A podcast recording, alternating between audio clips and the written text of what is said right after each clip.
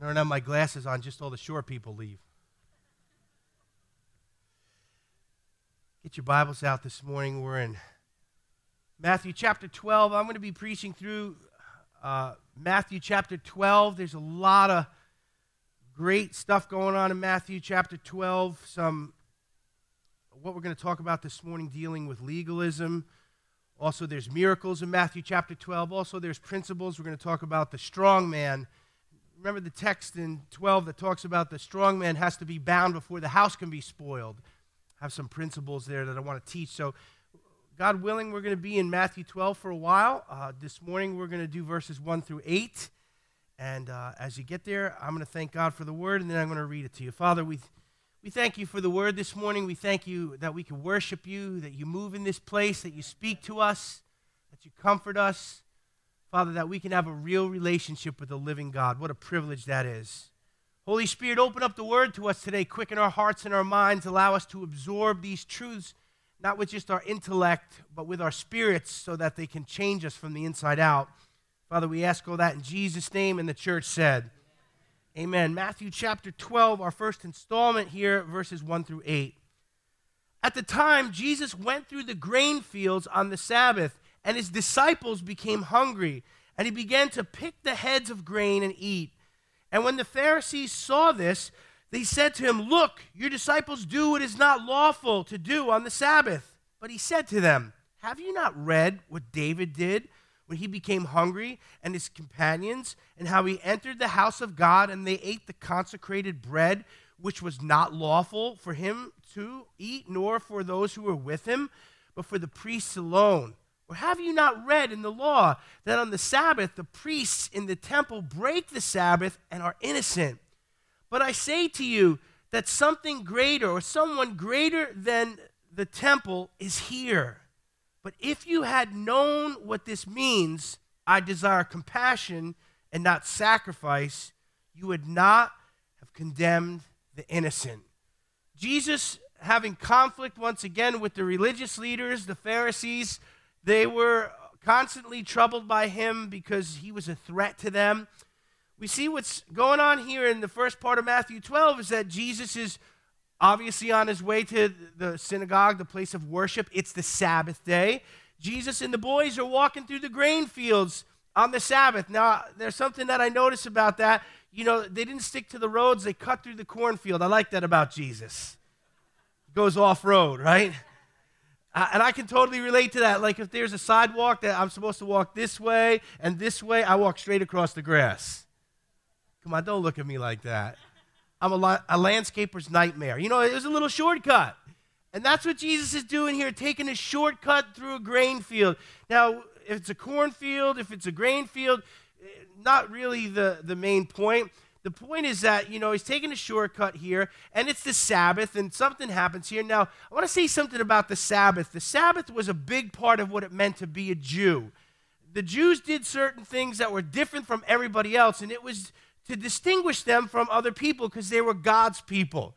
So, for them to be doing certain things on the Sabbath was certainly part of being a Jew, and the Sabbath was very important to them. So the, the accusations that they're going to be, you know, brought up against them here are not baseless. There's some truth into them. Keeping the Sabbath was, you know, something that God Himself had instituted via the fourth commandment. It was a day of rest. Listen to what Exodus 20 says about the Sabbath, verses 8 through 11. God says this Remember the Sabbath day to keep it holy. For six days you shall labor and do all your work. How many think six days of work is enough? Amen. I'm lobbying for a three day work week. Verse 10 But the seventh day is the Sabbath of the Lord your God. On it you shall not do any work. You or your son or your daughter or your male servant or your female servant or your cattle or your resident who stays with you. For in six days the Lord made the heavens and the earth the sea and everything that is in them, and he rested on the seventh day. For that reason, the Lord blessed the Sabbath day and made it holy. So God himself instituted these commands about the Sabbath that his people, the Jewish people, had to adhere to. You could work for six days, but on the seventh day, you would rest and commune with God. Now, how many understand it's important for all of us to take a Sabbath? It's a principle of restoration. We work six days, and then that seventh day we rest and commune with God. That's why we're here today. That's why we're worshiping together. That's why we're receiving the word together. When you go home today, I encourage you spend time in the word, spend time with your family. Amen. And what happens when you do that, when you honor God's instruction? He refreshes us. Amen. I've learned a long time ago I get more done in six days if I honor the Sabbath than if I work seven days straight. Amen. So these these contentions here are, you know, not completely invalid. But notice what's happening here. Jesus and his disciples were walking through the grain field, and what? They were hungry. Uh, notice how your belly can get you in trouble a lot of times. Come on, your your your your desires uh, to uh, you know take care of your flesh can get you in trouble a lot of times. Your appetites, come on, can get you in trouble a lot of the times. Now, I'm not saying that these guys did anything wrong, but I find it interesting that it was their hunger that caused them to do this that provoked the Pharisees. And we need to think about our appetites. We need to think about what we're hungry for. We need to think about the positions it puts us in if we're restrained, uh, if we're in control of our physical body, or if we're driven by the lusts of our flesh. Here, these guys are walking through the corn, they're walking through the grain, and they're hungry. Now, in verse 2, I find it uh, a little interesting here. It says, They became hungry and began to pick the heads of grain to eat. But when the Pharisees saw this, now let's just stop right there. When the Pharisees saw this, I mean, if it was a cornfield, how, how tall are cornfields? Come on, anybody ever walk through a cornfield? 10 foot stalks. I mean, you can't see over. So, you know, you've been in a corn maze, you got lost, didn't you? Where did the, how do the Pharisees see them? What are they stalking them? These guys pop out of the bushes, they're hiding in the hedgerow. And the Pharisees saw them. And you know what? There's something to that there. You know, th- these people were always watching Jesus to, to find something that they could nitpick at to confront him because he rubbed them the wrong way. So either they're walking through the corn and the Pharisees see them, you know, they're watching them with binoculars. You could see them out there. Oh, Judas is going through the money bag again. Peter looks a little gassy today. Oh, they're eating the corn. Come on, smile a little bit. It's good for your face. They're watching them and they're kind of just stalking them. And the religious people were always looking for an opportunity to question Jesus, to come at him, to criticize him. Their contention was you guys are picking corn or you're, you're, you're, you're taking the wheat and you're eating it. If you know anything about grain, if you go into a grain field that's ripe, you can literally just take the head of grain off, put it in your hand, smack it together, rub your hands together so the chaff comes out, and eat a handful of grain. My wife is from Saskatchewan. My father in law is a cattle rancher. He grows acres and acres of wheat. We've been in wheat fields, canola fields, where he's told me just grab a handful of that, take some canola, smack it together, and just have yourself a little snack. You can eat the grain. You know, it doesn't just come in a cereal box. For you city slickers. So they're out there and they just helped themselves to a little handful of corn. And that seems to be the contention for these Pharisees. Would you say that's a little bit nitpicky? What all of these verses are trying to show us is the nitpicky, legalistic foolishness of legalism. And these guys are like, well, they're doing what's unlawful on the Sabbath and they got a little point, but really, is it work? All you're doing is taking a little snack. Don't tell me, Mr. Pharisee, that you don't feed yourself on the Sabbath day. Come on. Hypocrisy, nitpicky, religiosity, you know, just trying to find fault. Their contention was, well, you're picking corn and that constitute work, and that's working on the Sabbath, and you guys are lawbreakers. I hope we're seeing the foolishness of legalism and how petty it is. There's two things I want you to remember about religious people. Uh, number one, they're always watching.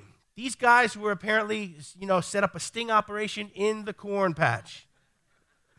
They're watching for Jesus. What is he doing, right? Really? You say, why is that? They got nothing better to do? No, they got nothing better to do than try and find fault with other people, especially Jesus. We're going to look at that in a minute. But religious people are always watching. They're watching you. Oh, you go to Full Gospel Center, you're, they're watching you. Oh, you're the pastor? They're watching me. I got to be careful where I spit. You know, anything you do, it's amazing. People who are totally disrespectful to me, you know, don't recognize spiritual authority, anything. If you do one thing that they don't like, and you're a pastor. People ever do that? And you're a Christian. Now, that just encourages me to dig in harder. I don't know about you. But these guys were watching, and religious people are always watching.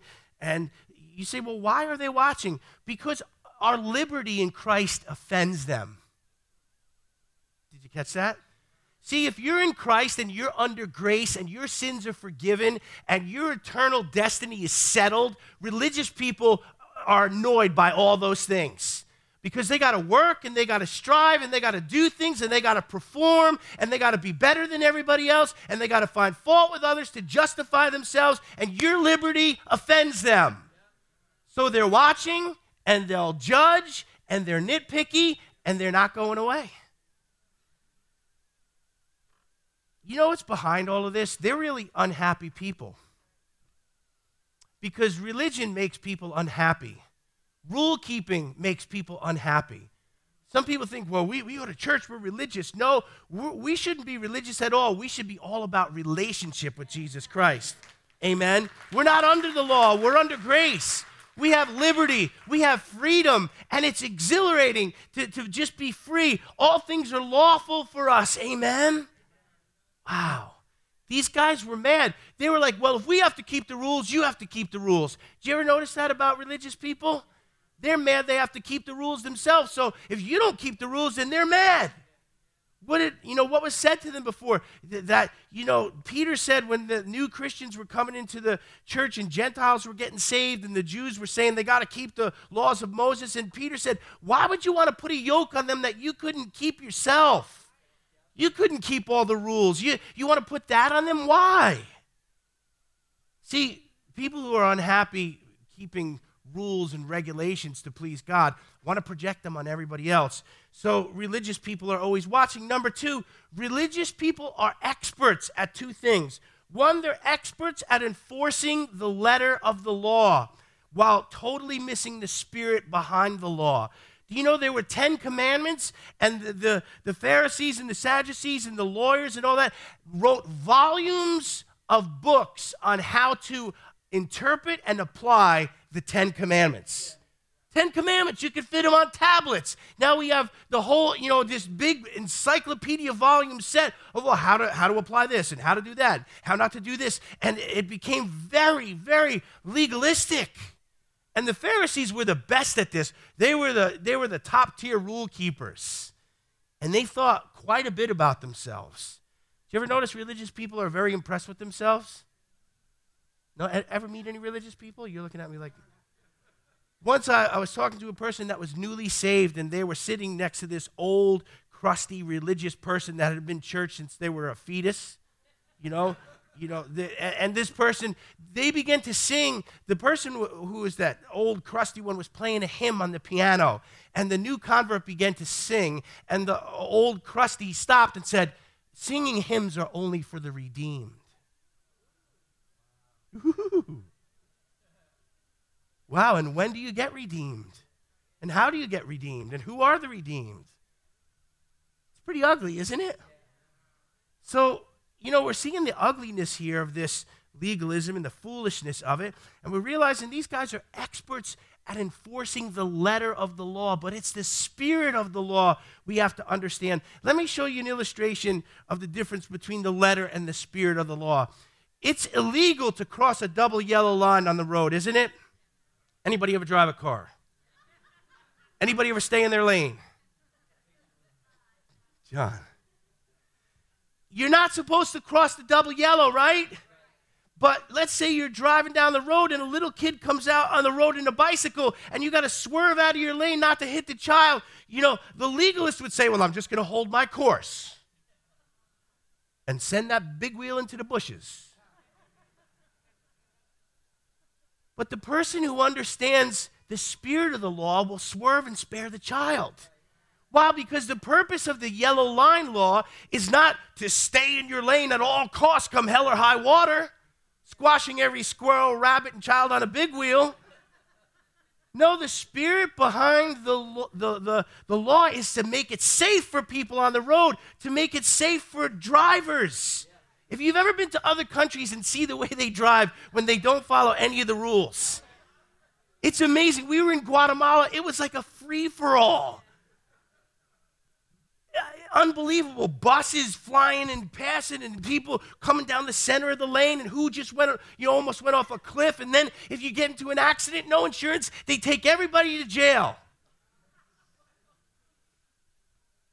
So understanding the spirit of the law and the letter of the law is vitally important and the pharisees didn't they were all about the letter of the law they would have stayed in their lane and not crossed the double yellow because that would have made them a lawbreaker they're also experts at bending the law to suit their own desires. Do you ever notice some people, when, when the law applies to them, they try and bend it so that they can get around it? Come on, the Pharisees, religious people, are experts at this.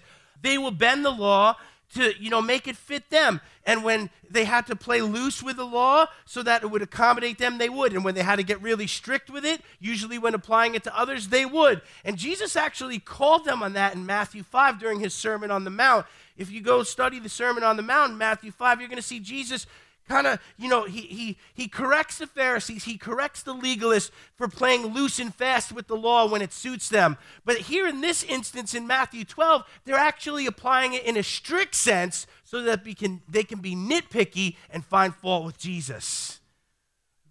We have to be very careful the way we apply the rules. With most people, there's one set of rules for them and another set of rules for everybody else. And that's hypocrisy. And it stinks in the nostrils of God.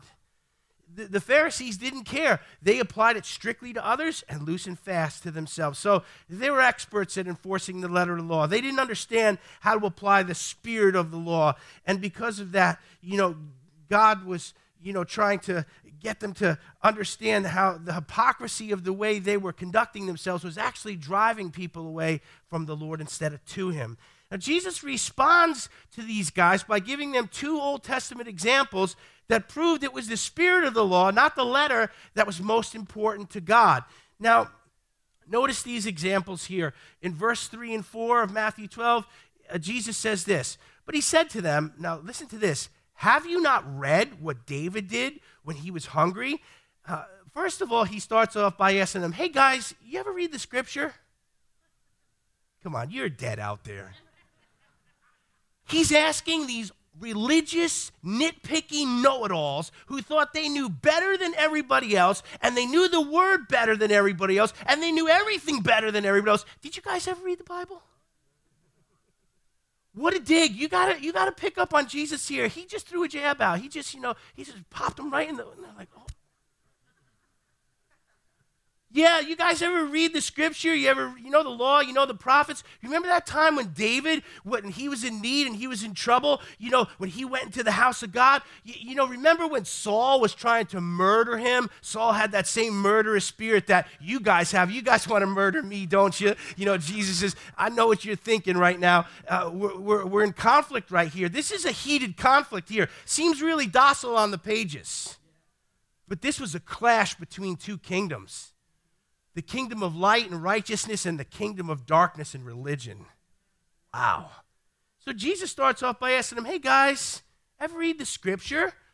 Ever hear this story about David? Well, let me, uh, let me read it to you from 1 Samuel 21, 3 through 6. It says, Now then, what do you have on hand? This is David speaking to the priest in the holy place there. He says, Give me five loaves of bread or whatever can be found. The priest answered David and said, There is no ordinary bread on hand, but there is consecrated bread. If only the young men have kept themselves from women.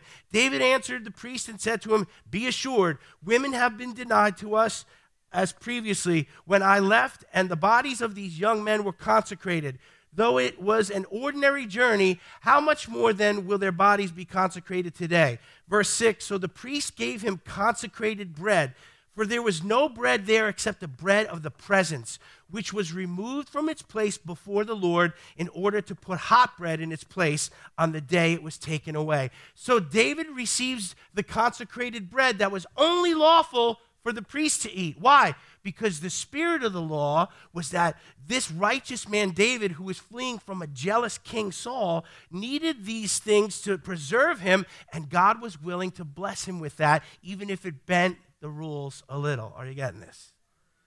So there's the first example there that, you know, uh, it's the spirit of the law, it's not the letter. Uh, one thing that came to mind when these guys were walking through the field, first, first thing I thought, you know, it's like, uh, whose corn is this or whose wheat is this? You know, if you walk through a farmer's field today and you just start picking his corn, I, I know a lot of farmers that wouldn't take that kindly. So are these guys stealing a snack from Farmer Joe? Are they just taking, you know, their liberty?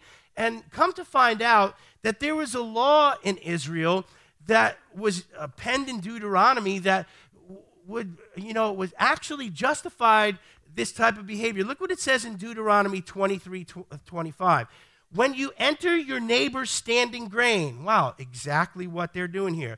You may pluck the heads of the grain with your hand, but you are not to use a sickle on your neighbor's standing grain.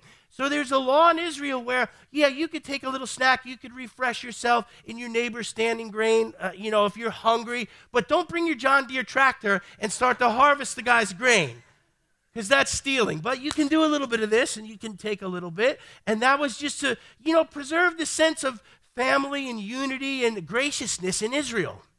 So these guys weren't breaking the law. They weren't breaking, you know, they weren't violating the farmer. Uh, Jesus goes on to give them a second example uh, uh from Scripture. Uh, here he says, Or have you not read? See, in case you guys, you know, uh, don't study the Bible and just go around bothering people all day, let me just clue you in onto this. Have you not read in the law that on the Sabbath the priests in the temple desecrate or profane the Sabbath and are blameless? What do the priests do all day long on the Sabbath? Come on, they work. They work all day long. And the people tease me, you're a pastor, you only work on Sunday. Yeah. Uh, you know, there's work to be done on the Sabbath day.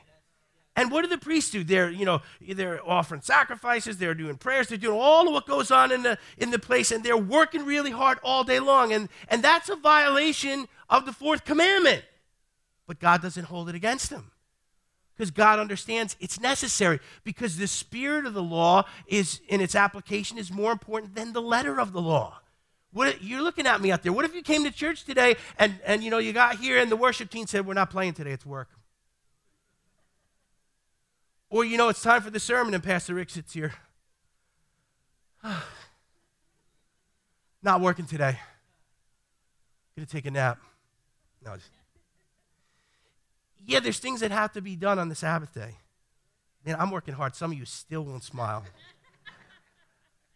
there's things that have to be done. Thank God that, you know, we have first responders on the Sabbath day. You, you know, you be you laying out in the street, the ambulance ain't coming. Sir, can you last till Monday? No, I can't last till Monday. People have, and so understand in the application, it's not the nitpicky. This is how it goes. Stay in your lane. Don't cross the double yellow. Hit the big wheel. No, it's the spirit of the law that people are more important than religious rule keeping. So Jesus gives them two examples, and you know, at this point, they are thoroughly aggravated with him as he's implying they don't know the scripture. And he's giving them little Bible lessons here because obviously they, they don't know. Have you not read? Oh, these guys, you know, it seems docile on the paper here, but they're steaming at this point. Uh, the priest would violate the Sabbath, it wasn't held against them. Uh, there's certain things that violated the Sabbath that people were found innocent of. Why? Because it's the spirit, not the letter. Verse 6 through 7, Jesus drops a couple truth bombs on them that are going to constitute blasphemy in their eyes. I want you to see some things about Jesus. He doesn't pull punches, he doesn't miss his words, he doesn't put a spoonful of sugar on it to make it go down easier. Now, I'm not saying we should be like that all the time, but I'm saying there's sometimes you just have to say the truth in love. And people got to do with it what they want. Oh, well, I can't say that. I know the Bible teaches that, but it's not politically correct or it's not popular, or they'll say I'm a, a, a hater or a racist or a, this or that, whatever label they want to stick on you. Sometimes we just got to tell the truth in love. All for you. Amen. Amen. Well, I will work with the four. And, and Jesus just kind of drops it on him, you know, that he says, Yet I say to you that in this place there is one greater than the temple. Whoa! That was enough to set them on fire. Amen. What are you saying, you son of David, you carpenter's kid, you crazy knucklehead with all these disciples that you've gathered? Look at this rabble that you have around you. We've been watching you, we know what they do. And Jesus saying, one greater than the temple stands here. Wow. Now, at this point, he's just kind of needling them, insinuating that he's greater than the temple. Now, I'll tell you why this is a big deal. If I said to you that all of you in this place today, including me, are more important than the building we meet in, would you agree with that? Amen. Because we are the tabernacle of God. We have Christ in us, the hope of glory. We have the Holy Spirit in us. The building we meet in is just a building. Now we're thankful for it. We use it for the glory of God. Great things happen in this place, but it's just a building. You're the church. This is the building. But in the Old Testament, it was different. You see, they didn't have Christ in them, they didn't have the Holy Spirit in them. If they wanted to experience the presence of God, they had to come to the house of God. So the temple or the tabernacle or the synagogue or whatever it was, that was the place that contained the presence of God. For Jesus to say, I'm greater than the place that contains the presence of God, was to equate himself with God or put himself above their traditions and customs. Wow. And that was a no no with these guys. In fact, that would set them off into a murderous rage eventually over blasphemy because in their eyes what jesus was saying that he's greater than the you know the temple that holds the presence of god who does this guy think he is It was very different in Israel at that time. Uh, Jesus knew what he was dealing with when he dealt with these guys. Uh, remember when Jesus was brought before the high priest, one of the charges were against him? Listen to Mark 14. And there arose certain, uh, a, certain uh, to bear false witness against him. So these were the charges against Jesus. One of them was, We heard him say, I will destroy this temple that is made with hands, and on the third day I will build another made without hands. So there again, Jesus and his, you know, uh, his saying that he's greater than the temple was a serious issue with this with them that followed him to the point where when they were charging him that was one of the charges they brought against him so jesus is opening up a can of worms here he knows is that it's going to follow him to the cross but he doesn't shrink back because he tells them the truth and sometimes the truth has got to be said. Do it in love, please. Uh, more than one person. Do it in love, please. This section over here.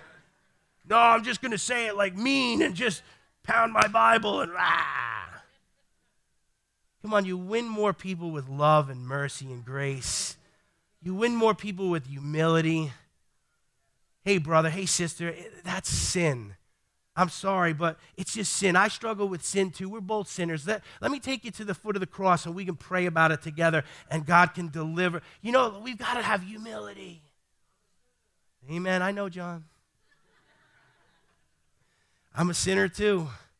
We should never forget that, especially when we're trying to help others find the Savior. So here's, you know, the situation is unfolding here.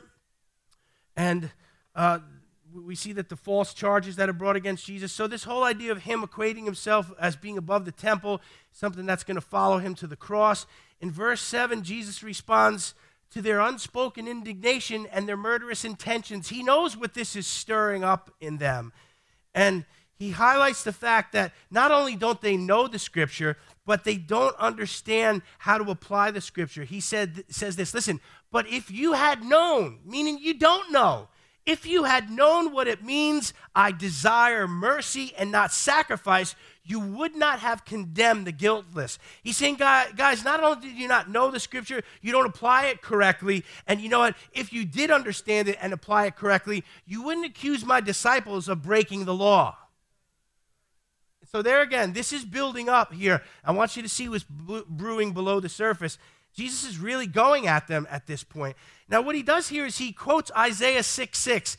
Which says, For I desire mercy and not sacrifice, and the knowledge of God more than burnt offerings. What is God saying? What is Jesus saying? Jesus is saying, I don't want your rule keeping. I don't want your religiosity. I don't want your nitpicky judgmentalism. What I want is a relationship with people.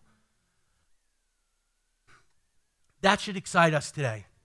Because if he did want us to keep the rules and do it perfectly and uphold the law, none of us could do it. But he says, No, I don't want any of that. I, I, I want a relationship with you. I, I, don't want, you know, sacrifice. I don't want animals and, and parts and burnt offerings and this poured out and that poured out and this, this sacrifice made. I would rather just have a relationship with you. Do you realize the God of heaven and earth wants to have a relationship with you? He wants you to sit at his feet and listen to him and allow the word to come alive in your life. He wants to speak to your heart every day. He wants to commune and connect with you.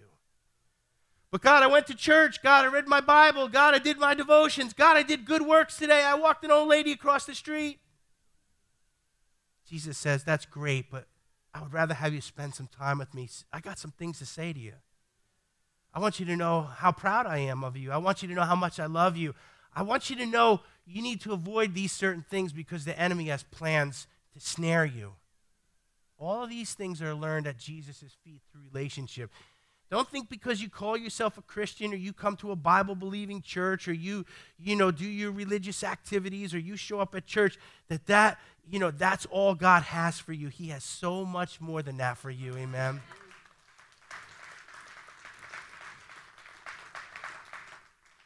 So it's not about burnt offerings. It's not about sacrifices. I, I desire mercy. I want relationship. Hey guys, you're being nitpicky and it's really embarrassing here. It's more about having a relationship with God than keeping the rules. Verse 8 becomes the final provocation here as Jesus, you know, kind of winds this down. He says, "For the Son of man is the Lord of the Sabbath." Now to us that sounds perfectly fine because we get it in hindsight. But to these guys who looked at him as the carpenter's son, this guy just spoke blasphemy that was deserving of death. Wow. High tension situation going on here. For the Son of Man, that's what Jesus liked to call himself, is Lord of the Sabbath. Wow. What does that mean to us today? We understand he was dealing with the Pharisees to shake them up, to get them to see their hypocrisy. But it's too late for them. They're dead and gone. What does this text mean to us today? It means to us today that Jesus is Lord over everything. Jesus is Lord over every area of our lives. He's not just a Sunday, Wednesday Christian experience. No, He's either Lord of all or not Lord at all.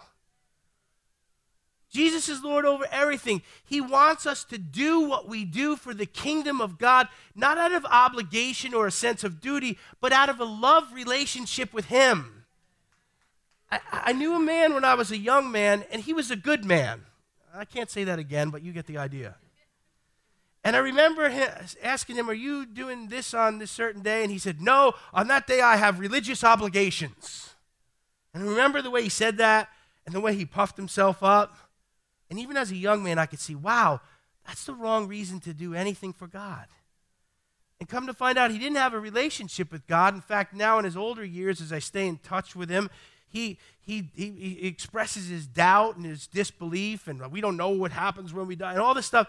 And, and, and I saw that, you know, that sense of religious duty or religious obligation really just testifies that we don't have a relationship with God. God wants us to have a relationship with Him. That man that I know needs a relationship with Jesus Christ so he can lay down that rule keeping and the obligations and the sense of religious duty and just enjoy getting to know Jesus. You know, I want to close with this. Legalism looks pretty ugly when we pull it apart here on a Sunday morning and we see it displayed in the lives of religious people who didn't have a relationship with God. But I want to say this to all of us today, me included. It's possible for us to start off serving God relationally and then slip back into legalism. It's possible for us to start off serving God relationally and then slip back into legalism. You know, so easily we become legalistic in things that we do at church here at Full Gospel Center. We can become legalistic about our worship. We can become legalistic about our giving, about our devotional time, about our prayer lives, about our church service, about our attendance. You know, if you, and the Holy Spirit shows this to me many times over the course of my Christian walk. You know, there's times where we're doing it, but our heart's not in it. There's times where we're going through the motions, but, but our heart's not engaged. We're not doing that in relationship with Jesus Christ. We can be out there worshiping on the worship team that decided to work on Sunday and they're playing the song. That was a joke. And, you know, we're worshiping God, but really we're just singing the song and we're enjoying the beat, but our heart's not connecting with the Lord.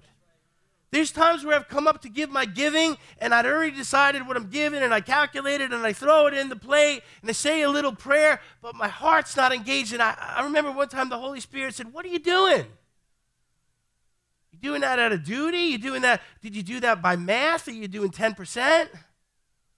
Or is your heart connected? Son, did you ask me what, what you should give? Wow. See, that's what's going on up here at the plate. We can become legalistic about, you know, our devotions. Well, I read my two and a half chapters today, and I prayed for 7.5 minutes, and I'll be through the Bible in a year. That's not, that's not the point of devotions. You know, this little religious goal. I've read through the Bible. I've heard people say, I've read through the Bible 17 times. And I was like, wow, and you're still proud. Maybe 18's a charm. I don't know. Read it again. See, we can become legalistic about everything we do even though we love the Lord, even though we know the Lord, even though we're in a Bible believing church where the Holy Spirit's moving, we have to guard against legalism. God wants us to do everything out of a love relationship with Him. And if we're not doing it out of that, we're better off not doing it. Like, come to church because it's my religious obligation. You should, you should stay home. Wow because then missing what the body of Christ has to offer and missing the presence of God and then missing the move of the Spirit would draw you back with the right heart.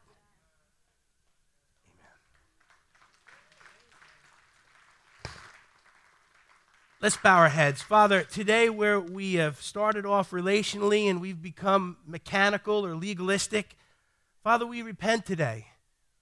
Would our worship be pleasing to you? Would our hearts be engaged in our worship and our praise? As we read the word, would we do it not with the goal of understanding scripture or memorizing verses, but with the goal of having a deeper relationship with Jesus Christ? When we give, Lord, would we do it out of a sense of relationship, bringing our hearts before you, not just doing math, but saying, God, what would you have me give? God, everything we do, let it be out of relationship. Let it be to fulfill not the letter of the law, but the spirit of the law. We ask this in Jesus' name. Amen.